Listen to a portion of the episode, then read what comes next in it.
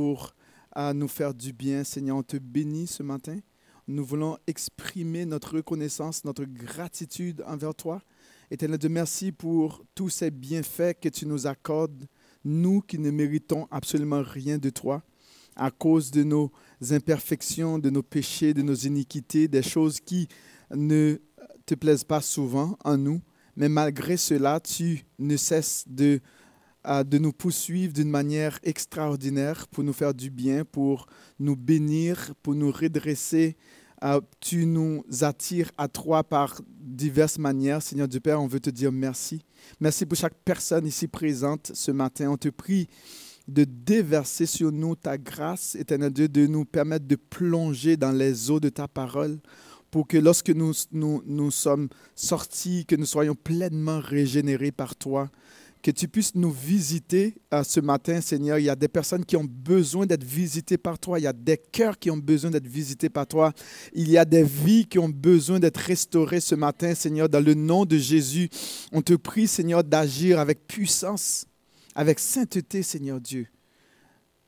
Parce que tu es le seul qui est capable d'accomplir des choses extraordinaires. C'est toi qui es capable d'accomplir l'impossible dans nos vies ce matin. Et c'est ce que nous te demandons, Seigneur. Viens purifier notre cœur par ta parole, Seigneur. Viens nous enlever tous les scories, Seigneur. Viens, Seigneur de Père, nous travailler pour que nous puissions briller comme le diamant. Seigneur, que nous puissions avoir cette valeur en toi, Seigneur. Bénis tes bien-aimés, bénis tes enfants, Seigneur Dieu. Et aussi, nous te prions de bénir aussi ceux qui n'ont pas pu venir et de leur faire du bien, selon ta bonté et ta grâce. Amen. J'espère que vous allez bien. Nous avons été gâtés ce matin avec, il n'y a pas de verglas pour nous. Et puis, je faisais la blague ce matin pour dire qu'ici, là, tu vois, quand les enfants d'Israël étaient en Égypte, il y avait une partie, il y avait toutes sortes de choses. Et puis, nous, à Sherbrooke, on est... Hein? C'est la blague que je fais ce matin. Mais Dieu nous fait grâce. Hein? Je suis content qu'il n'y ait pas trop de...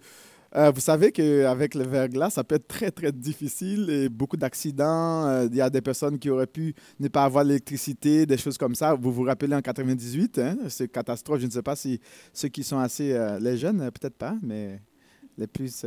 Mais on est content que le Seigneur a permis que ça ne soit pas si grave que ça. Donc, ce matin, nous allons voir ensemble le psaume 1er. Nous avons vu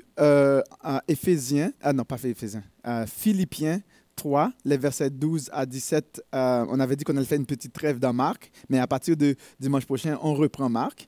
Et puis, le thème qu'on avait, c'était ligne droite, comment le chrétien est comme un athlète qui devait aller vers la victoire, vers le prix. En Jésus-Christ, il fallait vraiment avoir les yeux fixés sur Christ. Il y a certaines choses qu'il faut mettre de côté. Il faut entraîner notre foi pour que nous puissions développer les muscles. Tout comme l'athlète, quand il s'entraîne, il développe des muscles. Et nous aussi, qui sommes des enfants de Dieu, nous devons également nous entraîner pour développer les muscles de la foi. D'accord? Et ça, c'est à chaque instant de nos vies, c'est à chaque jour, c'est à chaque heure, c'est à chaque semaine, c'est à chaque mois, à chaque saison, à chaque année et jusqu'à la fin de nos jours. Nous devons développer cela. Aujourd'hui, puisque nous sommes encore au début de l'année, on va vraiment traiter un sujet.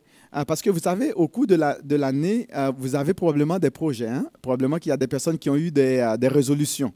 Je ne sais pas si vous avez déjà des résolutions. Vous avez dit, OK, cette année, je vais accomplir telle chose. Cette année, je vais lire la parole de Dieu. Cette année, je vais prier plus. Cette année, je vais servir l'Éternel. Cette année, je vais me concentrer dans mes études. Cette année, je vais trouver un bon emploi. Cette année, je vais reprendre mes relations brisées avec les amis. Il y a toutes sortes de choses que vous pouvez avoir comme chose. Je ne sais pas si vous avez pris ces résolutions-là. Je sais qu'à chaque année, on prend les résolutions. Et puis hier, j'ai écouté à la radio. Et puis il y avait il y a une publicité qui a dit, si vous avez déjà pris une résolution et dès que vous avez terminé, c'est une publicité pour aller consommer des choses, bien sûr. Et puis les gars, ils disaient, peut-être que vous avez déjà pris une résolution avant même que vous ayez terminé de prononcer, vous l'avez déjà oublié. Et puis là, ils proposent leurs produits, ainsi de suite. C'est drôle. C'est juste pour dire que, regarde, souvent, on peut prendre des résolutions et on oublie ça tout de suite après. Et puis, dès 3 jours, on essaye de le faire. Bon, voilà. Et après une semaine, bon, on a déjà oublié. Souvent, ça arrive. Mais il y a des personnes qui tiennent leurs résolutions. Donc, aujourd'hui, ce qu'on va voir, c'est le secret d'une vie épanouie. Je sais qu'il y a des personnes qui aimeraient ça, avoir une vie épanouie en 2020. Moi, je suis une de ces personnes. Moi, j'aimerais ça que ma vie soit pleinement épanouie. J'aimerais ça que le Seigneur puisse vraiment travailler dans ma vie. J'aimerais ça qu'il puisse me visiter. J'aimerais ça qu'il puisse continuer à me restaurer, me solidifier dans la lecture de la parole de Dieu, dans ma marche avec lui. J'ai des choses, j'ai des rêves, des choses comme ça. Il y a un auteur qui s'appelle Mark. C'est mon épouse qui m'a donné cette citation et je trouvais que cette citation était tellement intéressante. Un auteur qui s'appelle Mark Twain a dit ceci. Dans 20 ans, hein, regarde ce qu'il dit. Dans 20 ans, vous serez déçus par les choses que vous n'aurez pas faites, que par celles que vous aurez faites. Explorez, rêvez et découvrez. C'est intéressant, hein? Explorer, découvrir et rêver. Je ne sais pas si vous avez un peu... on met ça, cette citation, c'est vraiment une citation assez intéressante de Mark Twain. Intéressant, très belle citation. Et j'aime quand même les citations, les belles citations. Et... il y a aussi notre physicien, ça c'est mon physicien préféré, Albert Einstein. Vraiment, il a fait de belles citations, Albert Einstein. Bon, une des citations qu'il a dit, il a dit « Moi, je ne perds jamais. » Il dit « Je gagne toujours. Je ne peux qu'apprendre, par exemple, quand il y a des choses ne marchent pas. » Pour lui, là, dans la tête d'Einstein, il ne perd jamais. Tout ce qu'il pouvait, c'est d'apprendre. Jamais il ne perd. Puis, il a aussi dit une autre chose, Albert Einstein, il a dit « La folie, c'est se comporter de la même manière et attendre à un résultat différent. » Pour lui, c'est ça la folie. On se comporte toujours de la même manière et puis on espère avoir des résultats différents. Ça fait du sens, non? Et il dit bon, Albert Einstein, c'est pas bête son histoire. C'est vrai, on ne peut pas. C'est ça la folie pour lui. C'est ça la folie pour Albert Einstein. Je trouve ça tellement intéressant, cette citation. En combinant ces deux-là, je me suis dit, waouh, ok, c'est cool. Pour commencer l'année 2020. Je vais vous demander d'ouvrir votre Bible dans le psaume 1er. Peut-être que vous connaissez déjà, s'il y a une voix qui est j'aime ça, qu'une personne qui a une voix portante puisse lire pour nous, s'il vous plaît, le psaume 1er.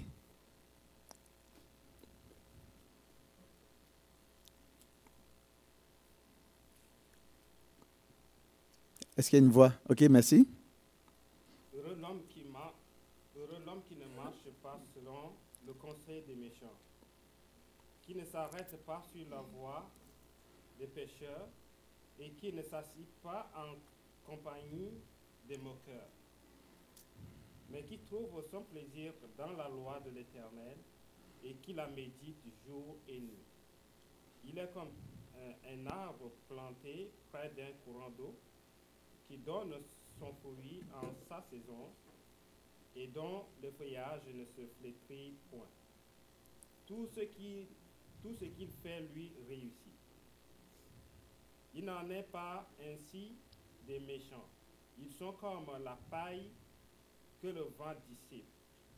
C'est pourquoi les méchants ne résistent pas au jour du jugement, ni les pécheurs dans l'assemblée des justes.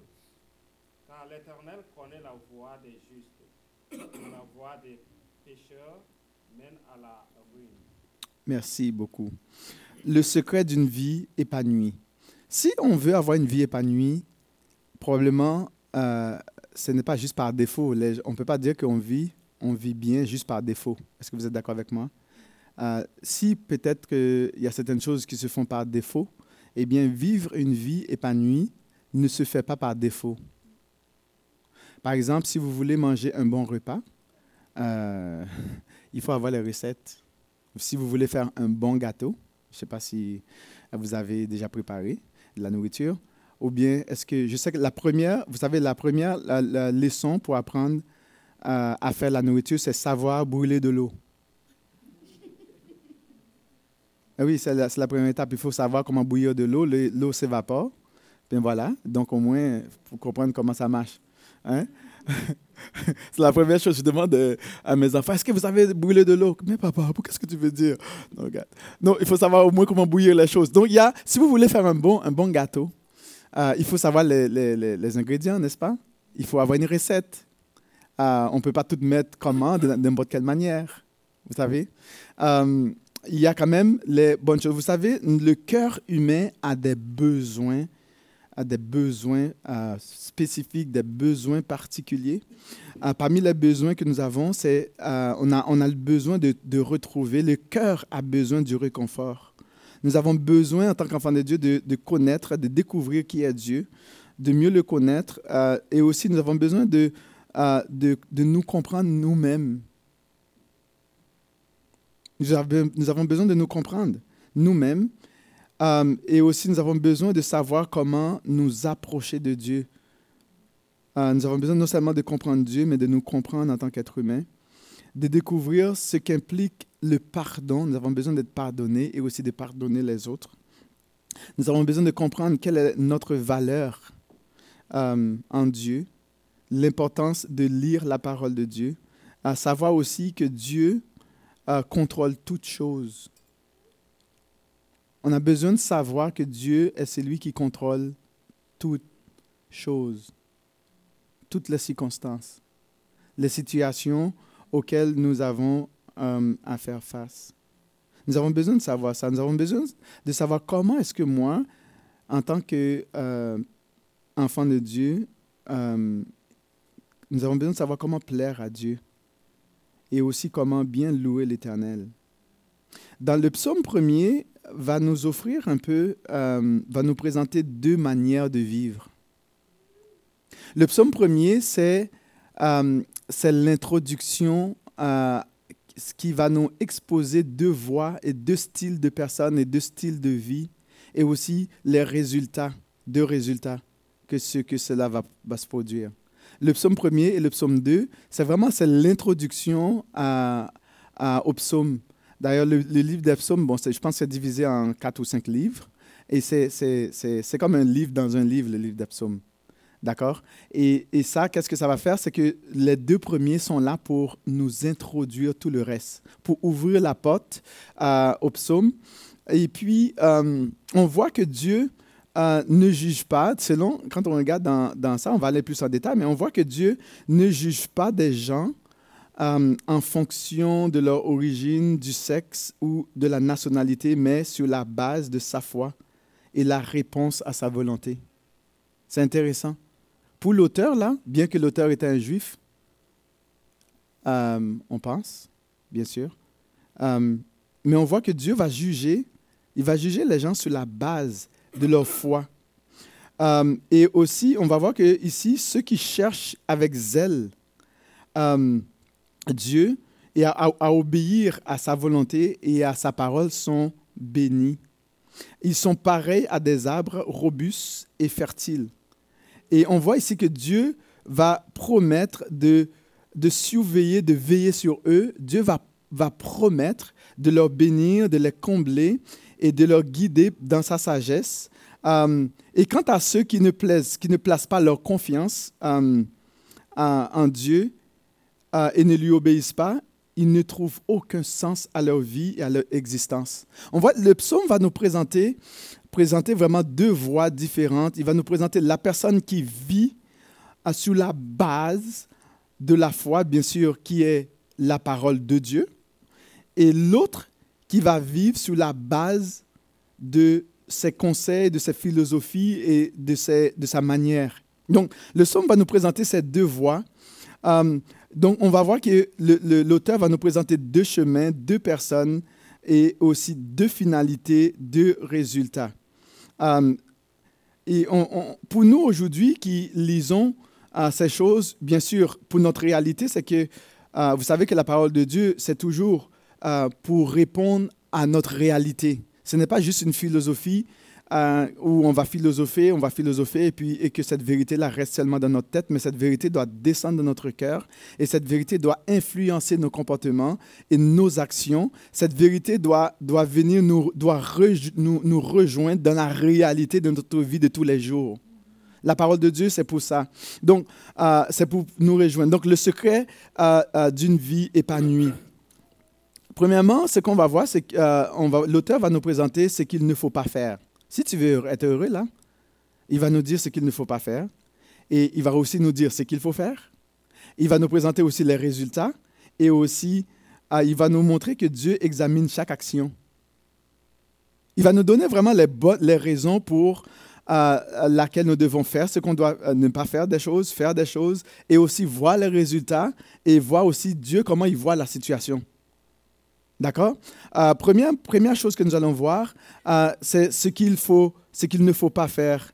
Si tu veux être heureux, là, il va dire, en fait, dans d'autres traductions vont nous dire, voici l'homme heureux ou voici la femme heureuse. La personne qui veut être heureuse, ça nous rappelle vraiment, ça nous envoie même dans les béatitudes, dans Matthieu, heureux, heureux, heureux. C'est un peu la même, cette même expression, heureux l'homme qui ne marche pas selon le conseil des méchants. Donc, on voit ici...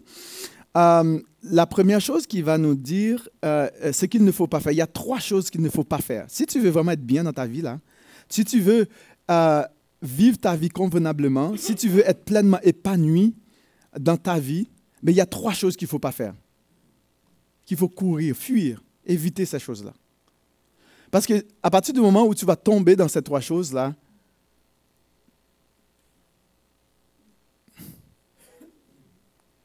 ça ne va pas. La première chose, il va nous dire, dans le psaume 1er, le verset 1er, il va dire premièrement, « Heureux l'homme qui ne marche pas selon le conseil des méchants. » Ça, c'est la première des choses. Ne pas marcher selon le conseil des méchants. On pourrait nous poser cette question, mais qui est le méchant ici? Est-ce que c'est quelqu'un qui vole, qui ment? Est-ce que c'est quelqu'un qui tue les gens? Est-ce que c'est quelqu'un qui vont escroquer les gens ou bien, je ne sais pas, qui vont essayer... C'est qui est le méchant ici?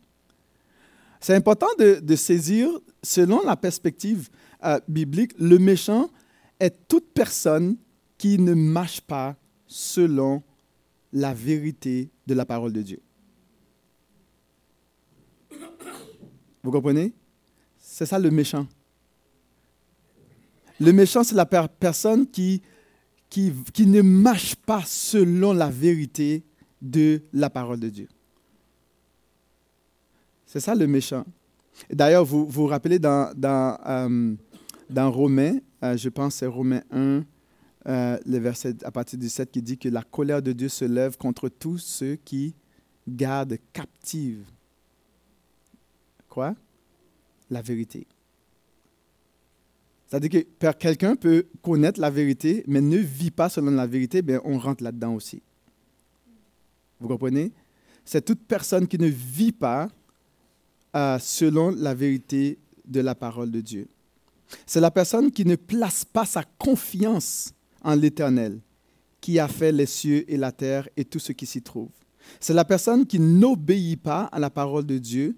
C'est la personne qui est en rébellion contre la volonté de Dieu, qui se rébelle contre tout ce que Dieu dit. Et souvent, cette rébellion peut prendre toutes sortes d'excuses, toutes sortes de formes pour juste ne pas faire ce que Dieu demande de faire. Souvent, on a toutes sortes d'excuses. Et là, non seulement on voit les méchants, et là, on va voir aussi le conseil des méchants.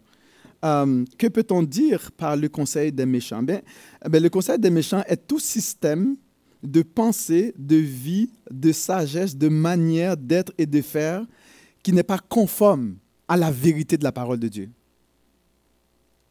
C'est ça les conseils des méchants. Souvent, ça ne veut pas dire que c'est des mauvais conseils là, en passant.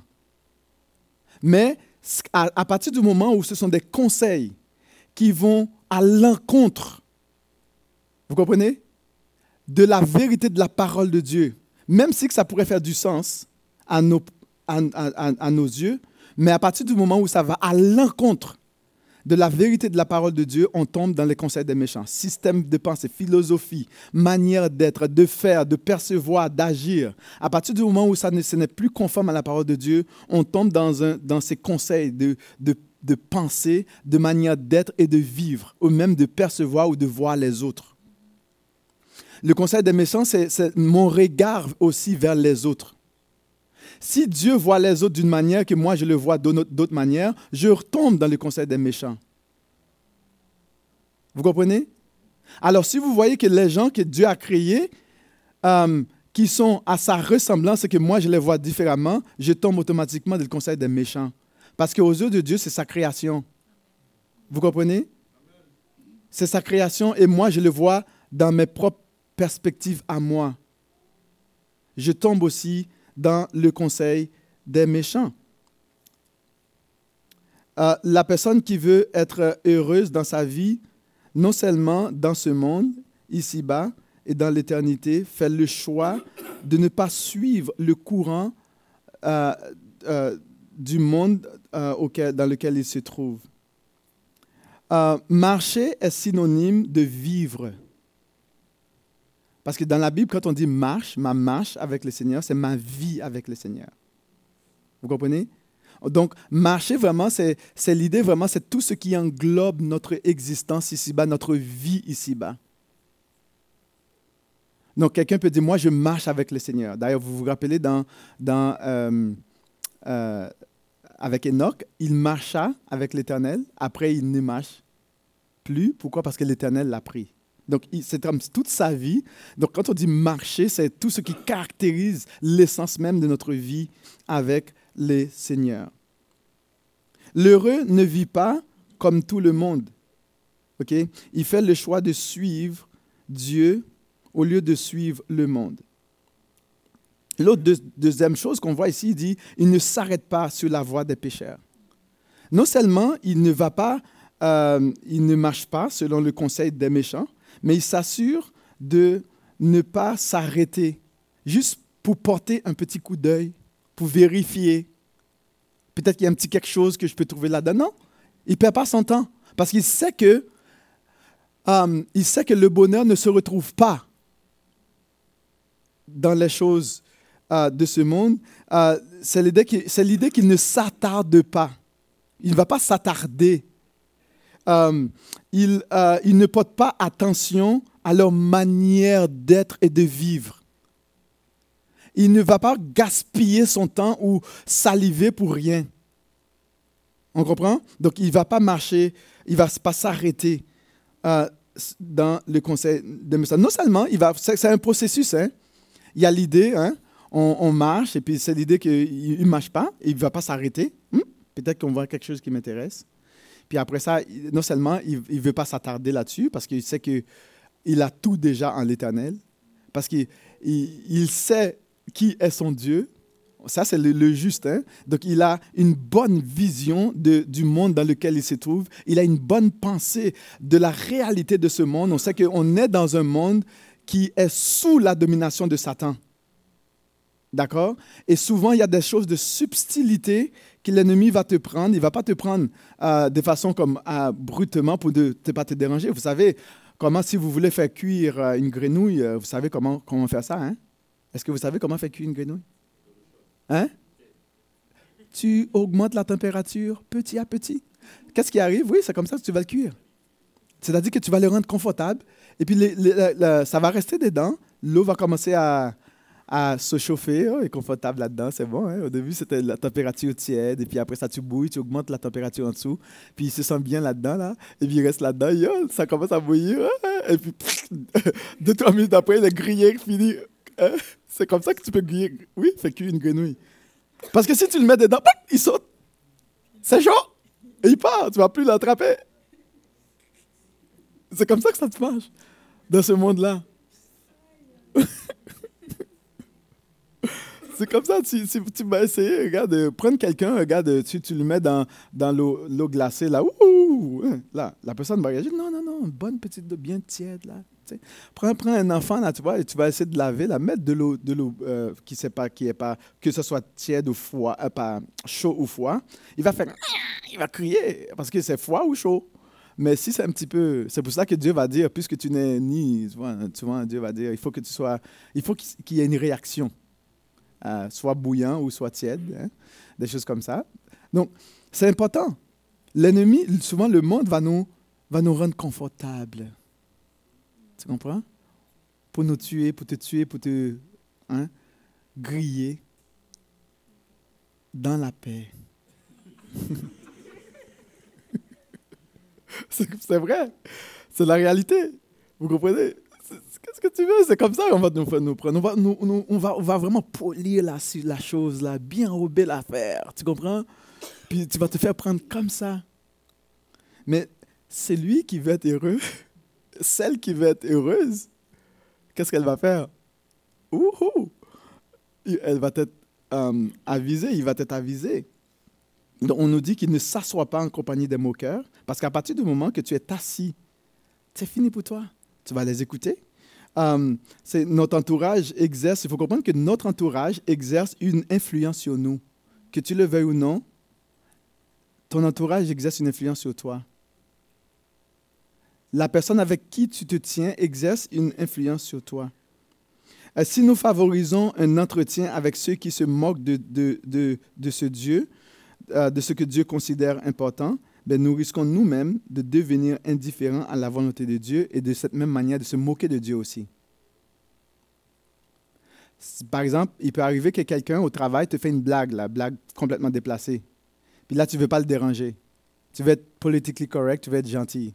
Et puis tu fais un petit sourire. Mais tu sais que dans ton cœur, là, c'est pas bon. Mais tu viens te moquer de Dieu avec lui pareil. Vous comprenez? En parlant des blagues, là, il y a une fois que j'avais dit qu'il ne fallait pas blaguer dans l'église. Ce que je veux dire, c'est des choses pas des choses blessantes. On ne va pas faire des blagues blessantes. Mais vous comprenez, l'humour, on peut rire, non? Je veux dire, j'ai fait la différence entre l'humour et des blagues, pas des blagues déplacées. C'est ça qu'on veut dire. Parce qu'on est dans une famille ensemble. Une famille, ça rit, non? Ça rit. Ça, on s'amuse, mais sainement. Donc, je voulais clarifier les choses. D'accord? Peut-être que la dernière fois que je ne l'avais pas clarifié, je l'avais dit directement. Mais je profite aussi pour faire cela. Donc, vous comprenez que cela revient à nous moquer de lui. Et nous devons nous demander si nos relations contribuent à fortifier notre foi, ou peu importe la chose, est-ce que ça contribue à fortifier notre foi ou à refroidir notre foi. Donc, c'est ça l'idée. Donc, premièrement, on voit trois choses dans ce qu'il ne faut pas faire. C'est ne pas marcher selon le conseil des méchants, ne pas s'arrêter sur la voie des pécheurs et ne pas s'asseoir en compagnie des moqueurs et des choses comme ça. Donc, il y a aussi ce qu'il faut faire. Il y a ce qu'il ne faut pas faire, mais il y a aussi ce qu'il faut faire pour être heureux. Comme Einstein va dire, la folie, c'est juste faire la même affaire, d'avoir le même comportement et penser avoir un résultat différent. Vous comprenez? Donc, voici ce qu'il faut faire. Il dit, la première des choses, c'est de trouver plaisir dans la loi de l'Éternel. Trouver notre joie là-dedans. Et quand on lit là, l'idée de trouver plaisir, c'est quand tu manges un bon repas. C'est tellement bon, souvent, parfois, tu manges tellement. Karine a un dessert souvent qu'elle fait, on appelle ça la bagatelle. Quand tu vas chez Karine, souvent, et puis elle fait comme une... Hein, c'est ça, Karine? La bagatelle. Et puis là, tu vois, moi, je suis diabétique. Et la bagatelle... c'est bon. Qu'est-ce que je risque souvent de faire là? J'oublie que je suis diabétique là. Oh, parce que c'est bon, vous comprenez? Donc, c'est l'idée que je prends plaisir dans la bagatelle, tu vois? Parce que c'est bon, la bagatelle. Bon, il y a d'autres choses que vous aimez. Vous savez qu'est-ce qui est bon. Vous voulez ce que je veux dire? C'est l'idée de prendre plaisir là-dedans. Et c'est ça qui fait ta joie. Et John Piper est fort là-dessus. John Piper est fort là-dessus. C'est l'idée vraiment de désirer Dieu. De prendre plaisir en Dieu. Dans tout ce qu'on fait, de prendre plaisir, parce qu'il trouvait que c'était la meilleure réponse aux paresses spirituelles, de vouloir grandir de notre foi. Et c'est l'idée, vraiment, la meilleure réponse, c'est de prendre plaisir en Dieu. Trouver plaisir, c'est faire de l'Éternel notre délice. D'ailleurs, c'est ce que le psaume 37 va nous dire. Fais de l'Éternel tes délices. Vous savez, c'est quoi, hein, quand on parle de quelque chose délicieuse, hein, pétillante? Tu as du plaisir là-dedans. Et tu trouves la joie là-dedans. Un délice est un plaisir vif qui ravit, qui charme et qui rend ivre. On trouve celle-là en l'Éternel. Une joie profonde, une joie intense en l'Éternel. Et le plus qu'on en découvre, on en découvre encore. Le plus qu'on en découvre, on en découvre encore. On en veut et on en veut plus. C'est comme Moïse. Lorsqu'il était en présence de l'Éternel, il a dit, et ce n'était pas suffisant pour lui de juste entendre la voix de l'Éternel. Il dit, je veux voir ta face. Dieu dit, ah, non, tu ne peux pas voir ma face. Non, là, il dit, non, je veux voir ta face. Hein. Dis-moi ton nom. C'est quoi ton nom? T'sais, et finalement, Moïse a insisté et l'Éternel a dit, OK, regarde, je vais te mettre dans un creux, puis je vais mettre ma main sur toi, puis là, je vais prononcer l'Éternel, l'Éternel, Dieu compatissant. Donc là, Dieu s'est révélé à Moïse. Et la chose extraordinaire, le texte nous dit que, qu'est-ce qui s'est passé avec Moïse? Qu'est-ce qui s'est passé avec Moïse après cet événement? Hein, son visage était comment? Son visage était rayonnant. Et puis les gens vraiment, comme Moïse, lui, il ne se rendait pas compte. Et ce sont les autres qui vont voir comment tu es rayonnant, comment tu es heureux, peu importe les choses auxquelles tu vas voir. Pourtant, Moïse faisait face à tout un peuple là, qui le rendait fou. Mais Moïse était rayonnant. Pourquoi? Parce qu'il était en contact avec l'Éternel. Et il était lui-même devenu radioactif de la gloire de Dieu. Il reflétait lui-même la gloire de l'Éternel. Et après cela, même les gens, ils ont vu Moïse. Moïse devait cacher. Parce que les autres, hein, ils ne pouvaient pas supporter. Ils devaient se cacher, couvrir sa tête. À partir du moment que tu es en contact avec Dieu, tu deviens toi-même aussi radioactif de la gloire de l'Éternel. Et c'est ce que Dieu, le psaume nous dit, « Heureux l'homme qui ne marche pas sur le conseil des méchants, mais qui trouve son plaisir dans la loi de l'Éternel. » Et comment on trouve notre plaisir de la loi de l'Éternel, il dit qu'il le médite jour et nuit. Et ça veut dire, est-ce que ça veut dire que je dois aller 24 sur 24? Non, je ne mange pas, je ne bois pas du tout. Non, c'est juste pour dire qu'on est constant là-dedans. On le fait constamment. Daniel priait 3 fois par jour. Mais il avait aussi son travail. Il avait toujours un temps à côté. Peu importe les choses auxquelles Daniel devait faire face, il priait 3 fois par jour. Daniel, vraiment, nous présente vraiment ce juste aussi. C'est un type de ce juste. Jésus priait aussi. On nous dit que, d'ailleurs, dans Marc, on avait vu que Jésus se réveillait tôt le matin pour prier. Il entretenait cette intimité profonde, cette relation avec son Père. On avait vu que la source de la puissance de Jésus, c'était son intimité avec son Père. Il connaissait l'importance d'être connecté, d'avoir le bon réseau. Le bon Wi-Fi. Il avait le bon Wi-Fi, la bonne connexion. Savez-vous que si vous voulez aller sur Internet, si vous n'avez pas le bon Wi-Fi, là, ça ne marche pas, là. Vous ne pouvez pas surfer sur l'Internet. Mais Jésus, lui, il avait le bon Wi-Fi. Le juste a le bon Wi-Fi. Il va connecter sur le bon réseau. Fibre pure. Ce n'est pas câble, hein, ou DSL, je ne sais pas, vous savez maintenant, ou dial-up. Ça ne marche plus, cette histoire. Si vous avez un Wi-Fi dial-up, là, ça ne marche plus. Hein, maintenant, là, on a ultra fibre optique, des choses comme ça. Et quand tu vas là-dedans, là, quand tu regardes un film, là, ça comme ça colle pas, là, comme vol direct. Avec l'Éternel, c'est comme ça. Tu as besoin d'avoir le bon Wi-Fi, le bon réseau, la bonne connexion avec l'Éternel. Et comme ça, peu importe qu'est-ce qui arrive, tu sais que ton Dieu est avec toi. La loi de l'Éternel englobe toute la Bible. Vous comprenez que pour les Juifs de l'époque, c'était l'Ancien Testament. On parle ici des 5 premiers livres de Moïse, le Pentateuque, la Torah, et aussi on parle aussi tout l'Ancien Testament dans tout son ensemble, les prophètes, les livres poétiques, les livres historiques. Il prend plaisir dans la loi de l'Éternel, il médite jour et nuit.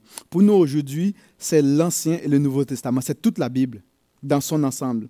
Et la connaissance de la parole de Dieu nous donne une excellente sagesse pour prendre les meilleures décisions lorsque tu fais face aux diverses situations, circonstances de ta vie. Lorsque tu es vraiment imbibé de la parole de Dieu, parce que vous comprenez qu'il y a des situations auxquelles tu vas faire face. Le juste n'est pas exempt de l'injuste. Les deux font face à des situations, mais c'est le choix du juste qui va faire la différence.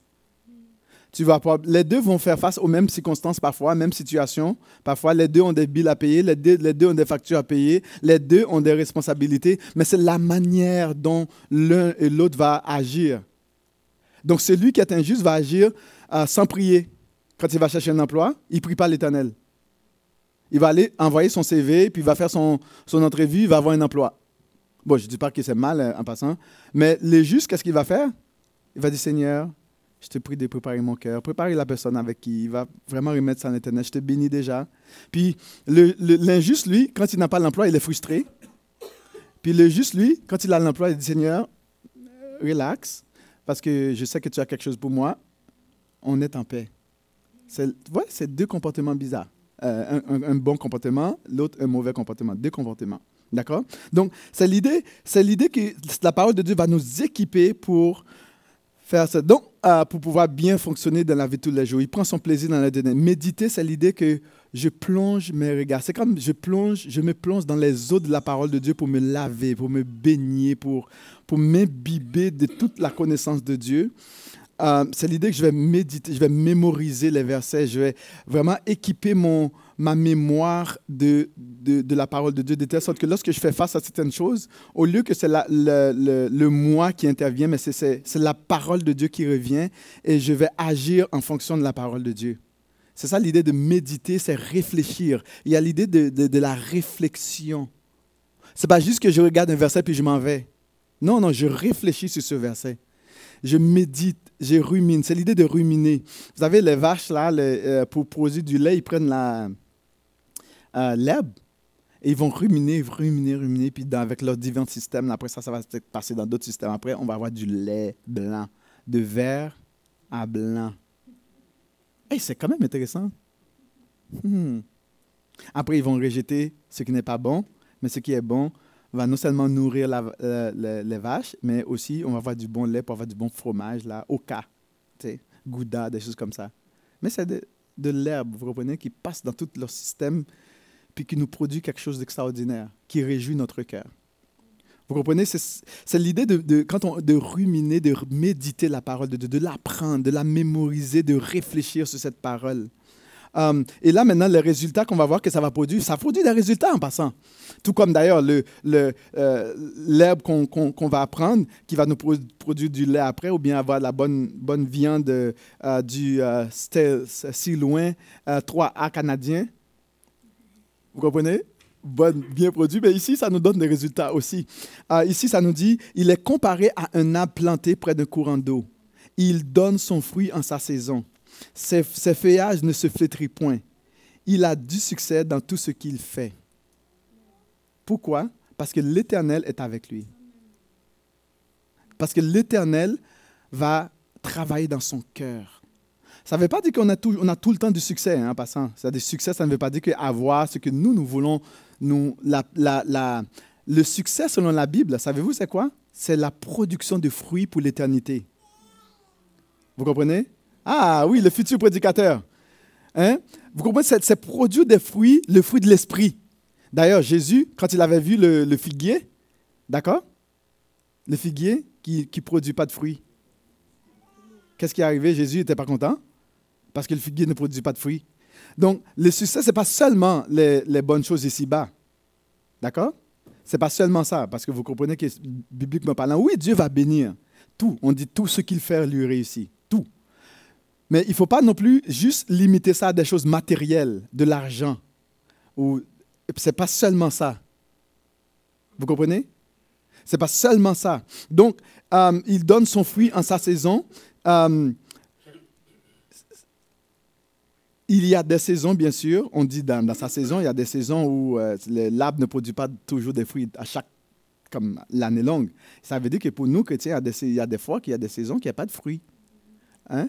Mais on va produire quand même notre fruit en notre saison. Mais là, la question, c'est de savoir, c'est quoi la saison? Mais avec Dieu, est-ce qu'il y a une saison ou pas? Non, il n'y a pas de saison. Vous comprenez? Non, on comprend que c'est un arbre. On compare. C'est une comparaison, c'est une métaphore pour essayer de nous faire comprendre certaines choses. Donc, il est comme un arbre. C'est que l'arbre qui est planté, qu'est-ce qui arrive? C'est que l'arbre, la personne qui est dans la parole de Dieu est comparée à cet arbre qui est planté. L'arbre, qu'est-ce que l'arbre va faire? Les racines de l'arbre vont s'étendre. Et les racines de l'arbre vont vraiment comme aller là où il y a de l'eau. Et ces racines-là vont prendre l'eau et vont étendre cela dans toutes les branches. Et vraiment, les feuilles vont être en santé. Premièrement, les feuilles vont être vertes. Et à partir de là, lorsque l'arbre va arriver à sa saison pour produire, l'arbre qui est bien nourri va prendre tous les nutriments, les minéraux, et va produire des fruits en son temps. Eh bien, le chrétien qui est aussi enraciné comme un arbre dans la parole de Dieu, va puiser l'eau de la parole de Dieu, va puiser tout ce qui est les nutriments nécessaires, et ce chrétien-là va produire, le juste va produire des fruits. Et d'ailleurs, c'est ce que l'apôtre Paul va nous dire, le fruit de l'esprit, voilà, c'est l'amour, la paix, des choses comme ça. Vous comprenez? Ces feuillages ne flétriront point. Flétrir veut dire se faner, perdre sa vigueur, perdre sa beauté. Même les feuilles vont être belles. Même les feuilles, le visage va être rayonnant, comme on a dit pour Moïse. La joie qu'on va avoir dans notre visage, même lorsque ça va mal. Vous comprenez? Quand on parle de ne pas produire des fruits, là, pour la vie de chrétien, je pourrais dire que ne pas produire des fruits, c'est les temps difficiles. Il y a des temps, tu vas faire face, ça va être difficile. Vous comprenez? Les réalités de la vie vont nous rattraper parce qu'on est dans un monde qui est fait comme ça. Mais il a du succès dans tout ce qu'il fait. Tout ce qu'il fait lui réussit. Ne veut pas dire à l'abri des difficultés de la vie. Il va avoir les difficultés de la vie. On va faire face à ces difficultés-là, mais l'Éternel va être toujours avec toi. On dit que le malheur atteint souvent les justes, mais l'Éternel l'en délivre toujours. L'autre chose, c'est qu'on va voir, le méchant. Il y a aussi le méchant, c'est que le méchant est comparé comme la paille. Vous savez, la paille, je ne sais pas si vous avez déjà vu les récoltes de blé. Les récoltes de blé, qu'est-ce qui arrive? Quand tu récoltes le blé, à l'époque, qu'est-ce que les gens faisaient? C'est qu'ils prenaient le blé, ils vont casser le blé et souvent, ils vont aller vanner. Et qu'est-ce qui arrive? Il y a l'enveloppe qui englobe les grains. Et quand on va vanner, qu'est-ce qui arrive? La paille se disperse. La paille va vraiment... partir et ça s'en va dans toutes sortes de directions. Et les grains restent dans le contenant. Et là, qu'est-ce qu'on arrive? On va prendre les grains puis on va produire du pain. On va l'utiliser. Mais la paille, là, ça s'en va. Ça va partout. Ça ne sert à rien. Eh bien, c'est un peu c'est le méchant. C'est la personne qui ne fait pas confiance en l'Éternel. Il va être troublé par du n'importe quoi. Il va être en crise pour du n'importe quoi. Il n'est pas stable. N'importe quoi vont les déranger. Ils n'ont pas en paix. C'est ça l'idée qu'on nous dit qu'ils sont comparés à la paille que le vent dissipe. C'est comme le vent... Là.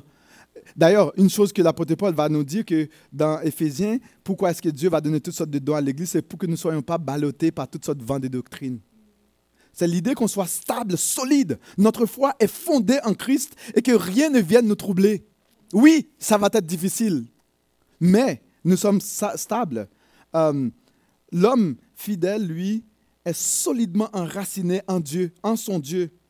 Il n'est pas comme la paille que le vent emporte, mais il fait confiance en l'Éternel et il grandit. Dieu, et puis une des choses qu'on nous dit, que Dieu connaît nos voies.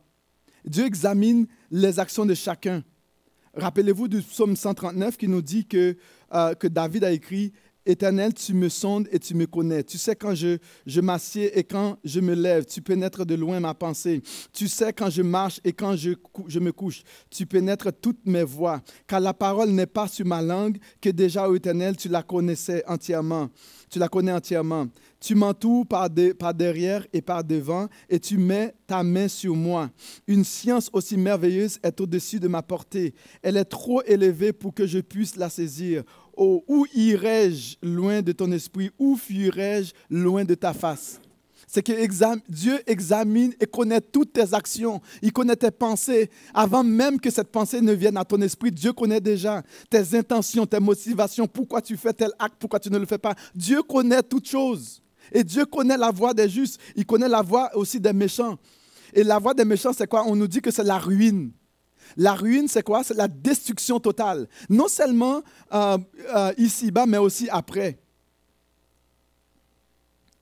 La ruine, c'est l'idée de causer la perte de quelqu'un, détruire, endommager de façon importante et permanente. Et le méchant, celui qui ne se confie pas en l'Éternel, va être détruit à jamais. Tout comme d'ailleurs la paille qu'on va brûler au feu. Il va être détruit à jamais. Et l'Éternel ne nous appelle pas à être comme des méchants. Mais la destinée du juste, c'est quoi? C'est la présence de l'Éternel dans l'assemblée des justes. C'est intéressant qu'on parle ici de l'assemblée des justes, des hommes droits, l'assemblée des femmes qui craignent l'Éternel, qui aiment l'Éternel, qui ont un amour pour l'Éternel. On sait que la présence de l'Éternel, c'est synonyme de sa gloire, de ses bénédictions, de ses richesses, de son amour et de sa paix.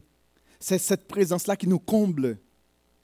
Ben, l'idée, c'est très simple, c'est que si on est dans la parole de Dieu, bien on est dans la présence de l'Éternel. C'est une suite logique. Mais la question que je peux vous poser maintenant, laquelle des deux voies te décrit le mieux? Est-ce la voie du méchant ou la voie du juste?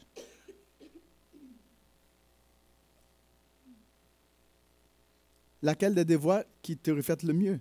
Est-ce que tu prends plaisir dans la loi de l'Éternel? Est-ce que tu prends plaisir à servir Dieu? Ou du moins, est-ce que tu te donnes toutes sortes d'excuses pour dire n'importe quoi là? Comme toutes les raisons sont bonnes pour ne rien faire. Toi, tu te situes où là? Si tu veux être épanoui, voilà la recette pour toi. Être enraciné dans une intimité profonde avec l'Éternel. Même lorsque ça va être dur pour toi, fais confiance à l'Éternel parce qu'il n'abandonne jamais. La parole nous dit que, je pense qu'il y a un psalmiste qui dit qu'il n'a jamais vu le juste mendiant son pain. C'est que Dieu n'abandonne jamais ce qui lui appartient. C'est cet enracinement-là que toi et moi, nous avons besoin d'avoir en l'Éternel. Pour 2020, non seulement 2020, mais aussi 2021, ainsi de suite, jusqu'à la fin de nos jours.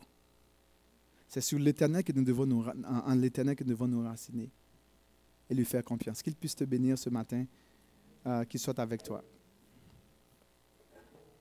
Merci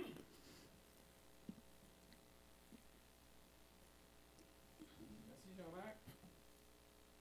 Si je peux me permettre un commentaire aussi sur le texte, je trouvais intéressant.